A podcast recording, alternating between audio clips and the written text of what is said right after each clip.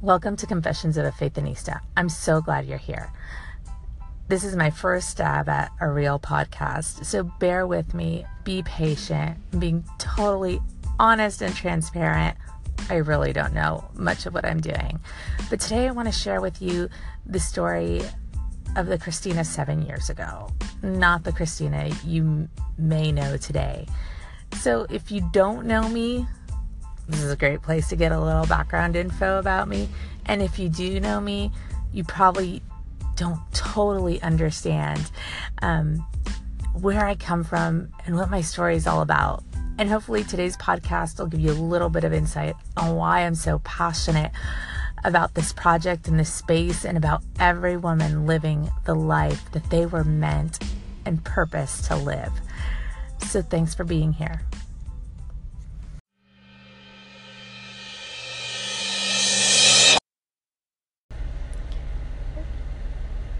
So, seven years ago in um, 2010, it was just about this time, first week of August. I think it was either the 3rd or the 5th. I got on a plane from the most beautiful island ever, uh, Puerto Rico, a place they said I'd never ever leave, to come to Texas with no job, no money, and um, really at that point, no hope. I had nothing left to lose because I had pretty much lost everything, or at that time I thought I had lost everything and everything to gain.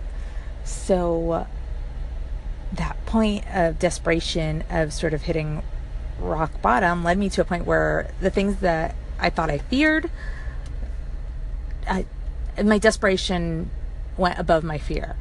Now, just a little insight or backstory to this is you never ever want to consciously let desperation get to a point where your fear goes away. But it was a really strong moment in my life because I had allowed fear to paralyze me for so many years. And even after um, arriving in Texas that August day, for several years afterwards, I still continued to let fear paralyze me.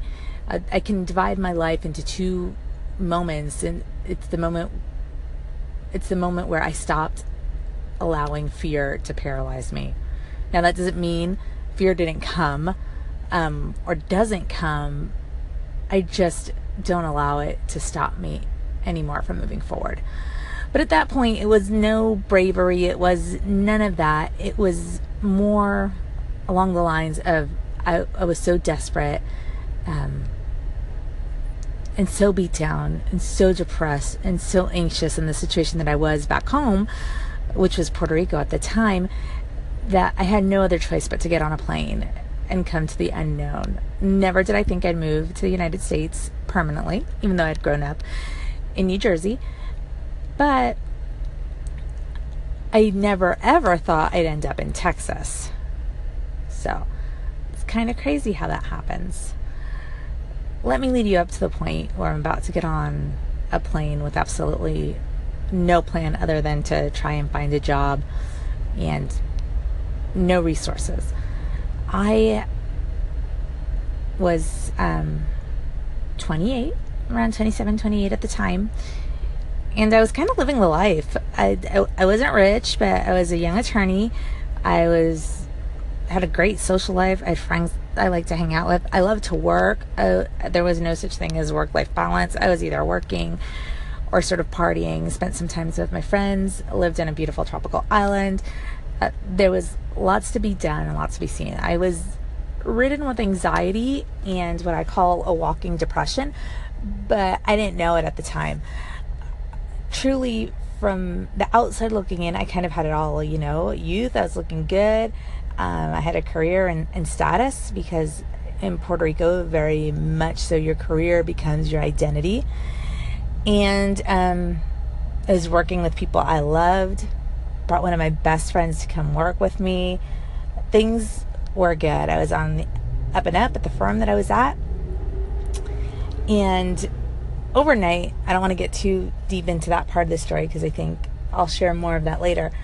Overnight, I pretty much lost it all. I I hadn't been around long enough to really develop great habits with finances. I wasn't making a whole lot of money because I was a young lawyer and there are so many lawyers in Puerto Rico.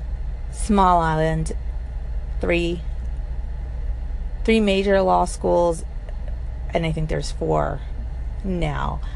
Um, so you can just imagine uh, Puerto Rico is the size of a small city with lots and lots of attorneys and lots of lots of educated people, lots of professionals. So I was betrayed by one of my very close friends um, in the workplace, and I unjustly lost um, my job. Along with it, I didn't just lose my job. At the time, I'd lost my identity, my self esteem. All my identity was wrapped up in my education and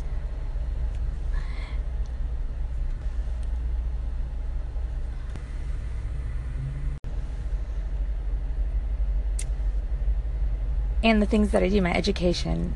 Identity was wrapped up in education and work, and all of a sudden I had no job, um, betrayed by my best friend, which I totally didn't understand at the time, and it was my reputation, and it was hard to bounce back. I half-heartedly I, I tried to find another position, but like I said, the market was really saturated. I was renting an apartment, lost that um, when I was moving out of that apartment a few months later, I used my mom's vehicle, which was a Ford Explorer at the time when I was moving that. That got stolen while I was moving. So my mom's vehicle got stolen.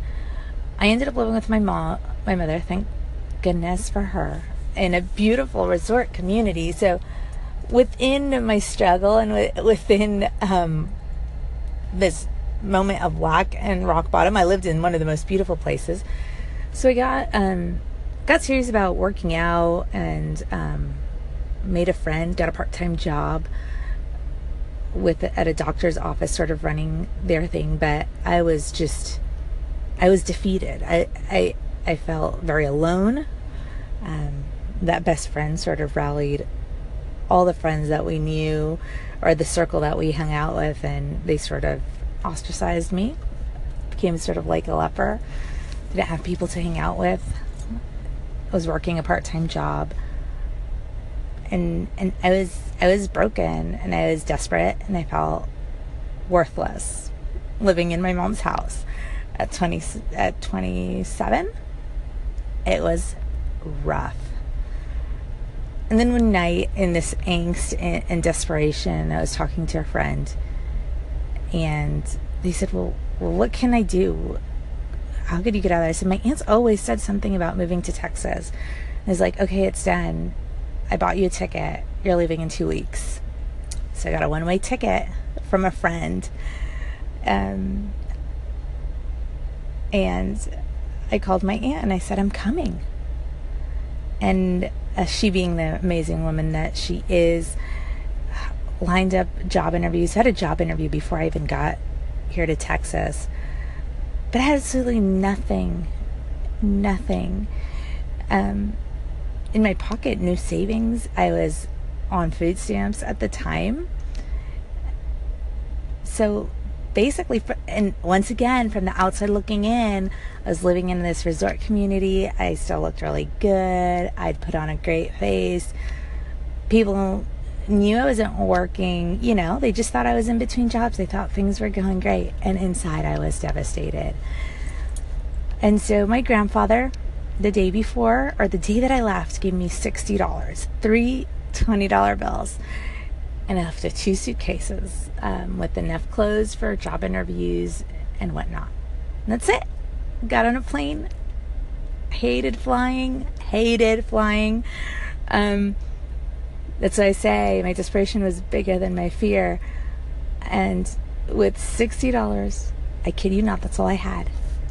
Um, I came to Texas without a job, without anything. And I think it's important to show this part of my story because I've come a long, long way. I'm nowhere near where I want to be or what I believe God has for me. But when it came up in my app on Facebook that it had been seven years, something in me just like clicked. I'm like, I have to share this. People do not understand that you can get out of even the most precarious situations. Like, literally, I had $60. I had spent 12 of them. I, I spent 12 of them at the airport on a sandwich and a drink. So I came to a new country with $48. I did, granted, I had a place to stay and food, and thank goodness for family, but that's it. My cell phone for the next two months, a friend of mine paid my cell phone bill because I, I needed to have a phone, the phone that I put on the applications and the resume. And so I tell you this, you know, that even in the most desperate situations,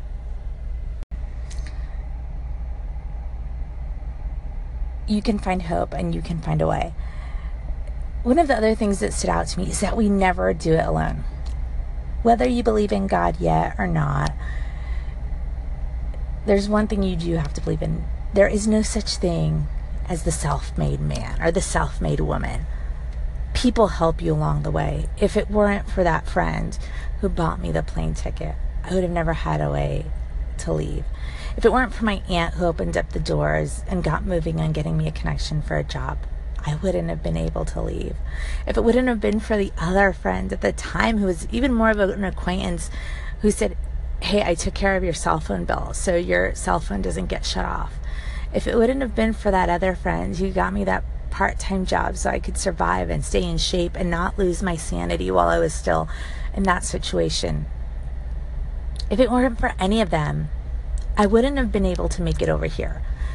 And I share with many people that the way the way I overcame anxiety and depression were the moments I let go of my hangups and really allowed God to come into my life. And it was came at a point of surrender. And I've said more than once, if I would have never moved to Texas, I'm not sure that would have ever happened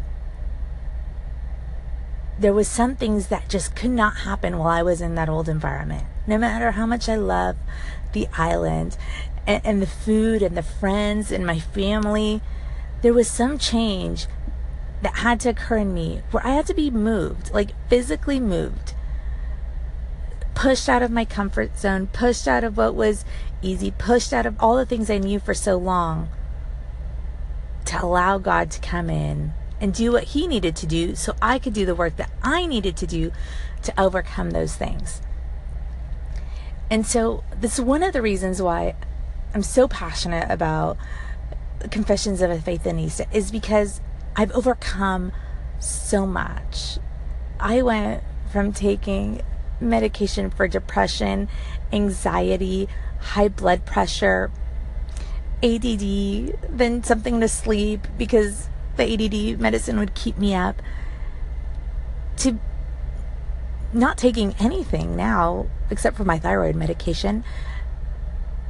But the thing is, here's the deal there is freedom, there is there is a way and I'm not saying medication is wrong. Please don't get me wrong. I didn't mean to go on this, but um, I believe very, I, I believe a very big way that, the medication is there to help us to get us through. And but at the same time we have to work through certain hangups. We need to work through the trauma. We need to work through those things in us that are broken. Because through that brokenness there comes the beauty. There comes the story. There comes the redemption. Because now i can come out i've come out on the other side and i can say hey i know what you're going through or i know something similar Maybe not exactly, but here's what I went through. And here's how I overcame it. And if I can, you can. And let me come alongside of you and let's do this together. And so that's the big reason I wanted to share this part of my story. And, and I'll share more about how things evolved later. But right now, I'm recording this as I sit in my dream car, my teenage dream car, because I've always wanted a Jeep Wrangler and I'm sitting in, not just anyone, I have like the nice leather seats. And, you know, the other day I just realized I'm so blessed. I have a job. I realize my identity no longer lies in my career education, but now that I know that my where my identity is centered in and I have a confidence that comes from within and from above, from God, I can excel at the things that I thought were stripped away from me. All the stuff I thought I'd lost, I've regained. It's been repaid. It's true what they say. Those things that you lost will be returned to you. But there's some things we need to let go of, and there's some things we need to work through. And that's part of what Confessions of a Faithanista page is. So, as I share more of my story, it's not going to be all about me. But I thought it was so appropriate for me to show you the real beginnings of the Confessions of a Faithanista. That real moment, because where I am today would have never happened if I hadn't left seven years ago. So I invite you to come along this journey. It's going to be so much more about you than me. But I did want to give you that insight. I wanted to give you the background. I wanted to tell you whatever it is you think of me or you see on social media, there's so much more. And I know it's like that in your life too. I know there's so much more to you that you think no one even cares about exploring, or maybe you don't even want to explore. But the truth is, we can't move forward until we deal with the things that are holding us down from the past. And so, with that, I want to invite you to connect. Let me know what your thoughts are. Do you have a similar story? Did you ever have to leave a place that you loved? Has your desperation ever been greater than your fear? I can't wait to share with you how I deal with fear now and how I've learned to overcome it. But at that moment, it was really nothing other than pure desperation. And I thank God every day for coming to that point. If I wouldn't have gotten so low, I probably would have never left. So let's connect. Reach out to me on Facebook, Instagram, Twitter you can find my handle. It's the same one, the Faithanista. Let's connect. Let's talk. Working on so many things right now for you. I'm working on the blog and getting um, all of that set up so this can be a true community, a true sisterhood, and a work in progress. So, Thanks so much for sticking around, for listening to this very first full episode of the podcast. If you have any ideas, submissions, thoughts, please reach out to me. You can reach me at faithanista at gmail.com. DM, IM, blast me out on social media, stop me on the street, text me if you have my number. Just reach out. I'd love to hear your story. I'd love to bring you whatever whatever it is you think is missing in this space. Let's get real, let's get raw, let's have some fun and get our sexy on. Ciao.